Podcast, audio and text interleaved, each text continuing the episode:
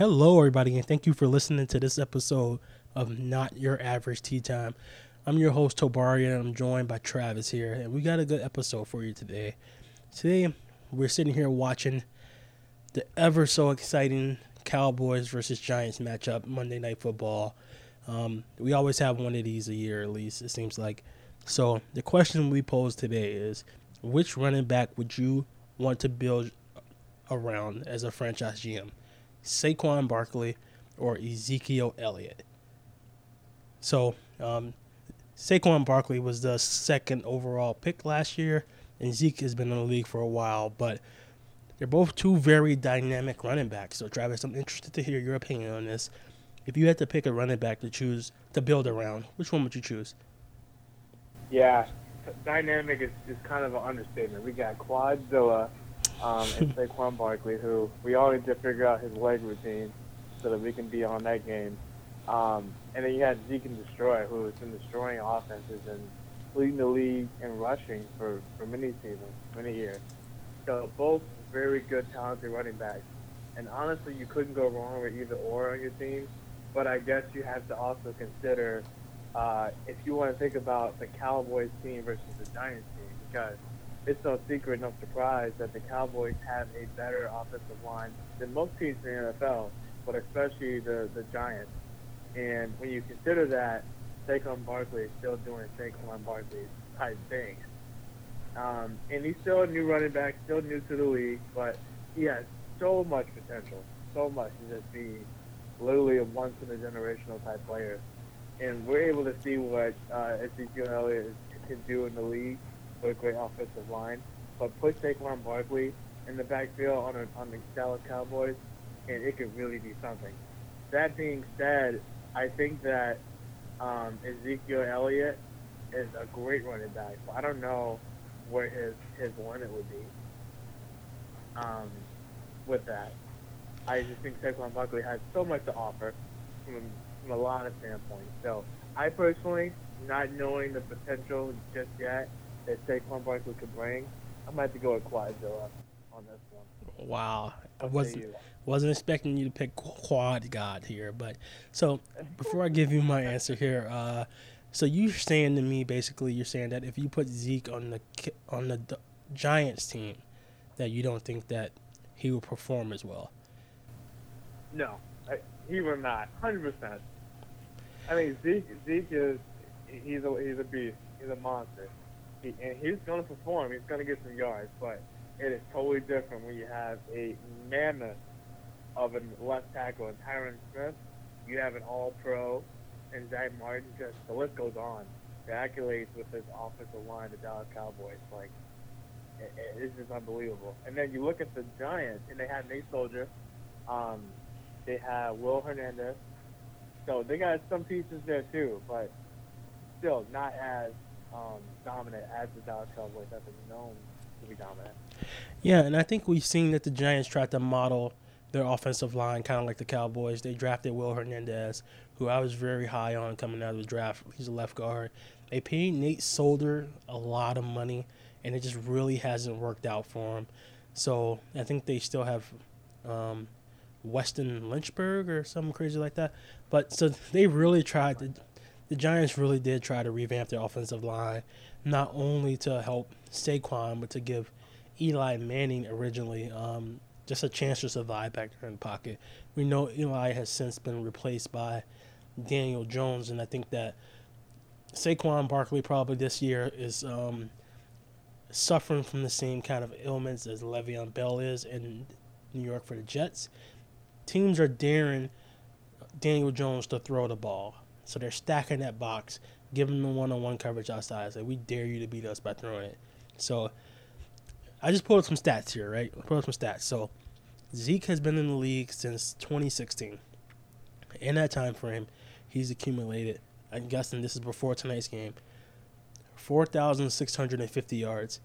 He averages 4.6 yards per carry, and he has scored 34 touchdowns. As far as receiving, he hasn't really been a strong receiving running back. Um, when he gets the ball in his hand, on screen passes and things like that, he usually makes mincemeat of uh, his defenders, but he's only caught 159 passes. And that's since 2016 to now, so three years. Looking at Saquon, who's he's in his sophomore season, he's had 1,680 yards, which, okay, that's a lot, but uh, you can still understand why Zeke has more. His yards per carry is five. Zeke is 4.6. 4.6 is nothing to laugh at, but Saquon's is five.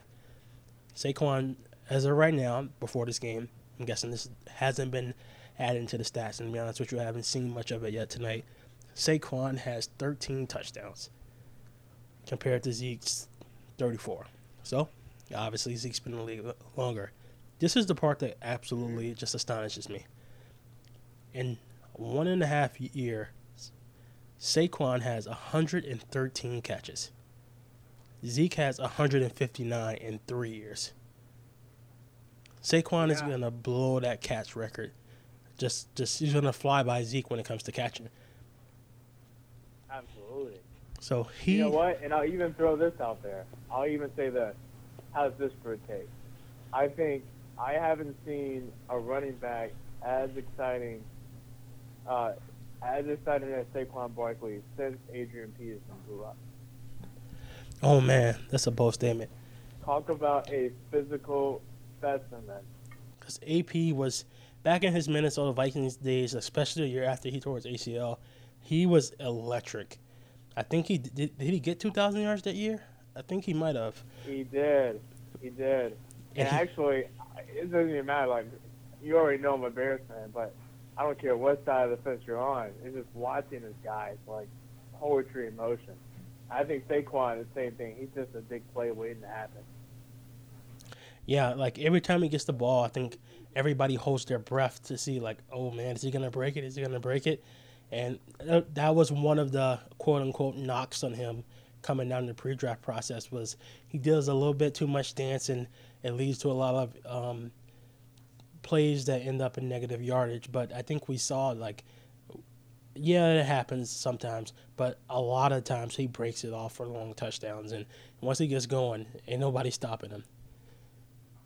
With that being said, Saquon is electric. I hear you. And maybe it's the Jets fan in me, but I do not. Saquon doesn't do it for me, man. He does not do it for me. I have to go. Do it for you. I have to go. If I'm having to build a franchise, I'm picking Ezekiel Elliott. Zeke, he Again, just. there's nothing, nothing wrong. Yeah, there is no real wrong answer. Like if you had the, if you had the first pick and you took Saquon, I'd be like, okay, that's all right. Um, I'll take Zeke, and uh, likewise, like they're both really, really electric players, and the team probably wouldn't be the same without him. But that being said, something about Zeke's attitude, his personality, his running style, that "feed me" mantra he has, that just, I, I think, I think it's because he's a very, very confident, borderline cocky player. Those are my favorite players. Like you talk about the quarterbacks that came out, like part of the thing that drew me to Baker Mayfield was his confidence in himself. I know Zeke has that, and that something about that confidence factor really draws me toward these players and these athletes. So Zeke is my pick. Like he's just he, he's everything that I want my running backs to be. Like mm-hmm.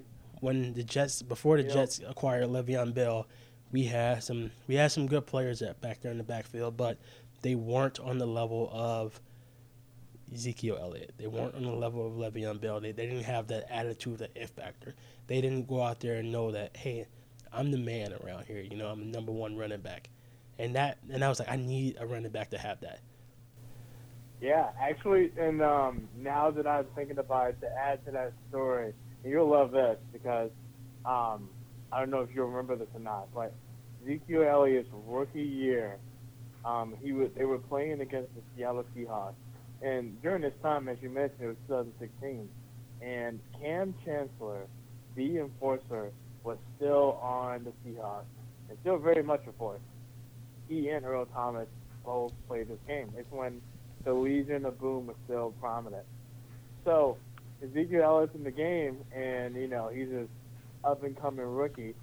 Uh, so Kam Chancellor's trying to put him in his place, you know, especially being a rookie. And Ezekiel Elliott just basically told him, "I'm not afraid of anybody," and he ran Kam Chancellor. He ran right through him. I remember that it was a preseason game actually, and we looked at each other like, man, these dudes are hitting like this in a preseason game. Kam Chancellor tried to tell him like, you are a rookie, and Zeke Elliott was like, I'm gonna show you I'm a rookie, and it was like, it looked like what happened when an ins- stop an unstoppable force meets an immovable object. Hmm yeah, that Yeah. that He literally ran into a brick wall. ran into But came out unscathed. ran into a brick wall and got up and was like, all right, what's next? What's the next challenge? to the next play. but yeah, I, I remember seeing that play and him running into Kam Chancellor and him getting up and jawing at him, you know, especially being a rookie. And I was like, wow, man, Ezekiel Elliott, he got some moxie. This guy's a star. He's the real deal.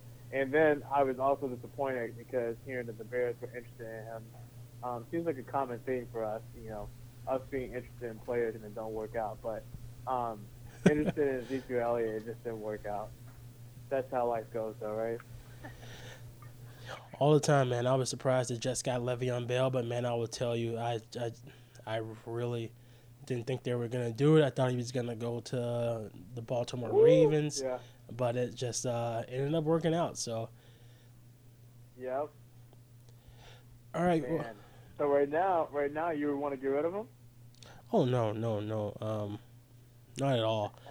I think that we the Jets' offensive line is just obviously nowhere near any. It's not nowhere near. It's nowhere near average. So they really just need to get some better pieces on the interior offensive line. Like Jonathan Harrison is in there, and I don't know if he's was drafted. Um, we have Alex Lewis playing left guard, and he may be the best offensive lineman the Jets have. In right guard, we have Brian Winters, and don't get me wrong, Brian Winters had one good season, and the Jets was like, "Hey, there's a lot of bad players out there, so we got to pay him some money to keep him around, and everybody expects him to be good, and he's kind of below average. So the Jets just the interior, the whole offensive line needs to be worked, re- reworked. Um, they had Kelvin Beachum at left tackle, but he hurt his ankle. So then they got the rookie third round pick playing left tackle. For right tackle, they have uh, Brandon Shell, who started out looking like he was going to be a good player, had a knee injury, and then just has been bad ever since. So their whole offensive line is just it's bad. They don't communicate. So that leads to Sam Darnold getting sacked a lot. No pre- no holes opening up for Le'Veon Bell to run through, but he's been a champ. He has not came out there and said like, "Y'all need to block better. Y'all gotta open some holes for me." He's been a good he's been a good good good teammate, and he's come and just said like, "You know what? We'll get it fixed. We'll get it turned around." He has, he hasn't thrown anybody under the bus, so I don't know. I wouldn't get rid of him, but I feel like when we talk about how we'll fix the Jets, I'm conflicted now that they're gonna have a very high pick on what we should do to fix the Jets. So that's another episode for another time, but that's gonna come, and we just need to give Sam Darnold and Le'Veon Bell some help. But we're gonna wrap up this episode of Not Your Average Tea Time. Travis joined me. Thank you for joining me, and uh, we'll talk to you guys next time.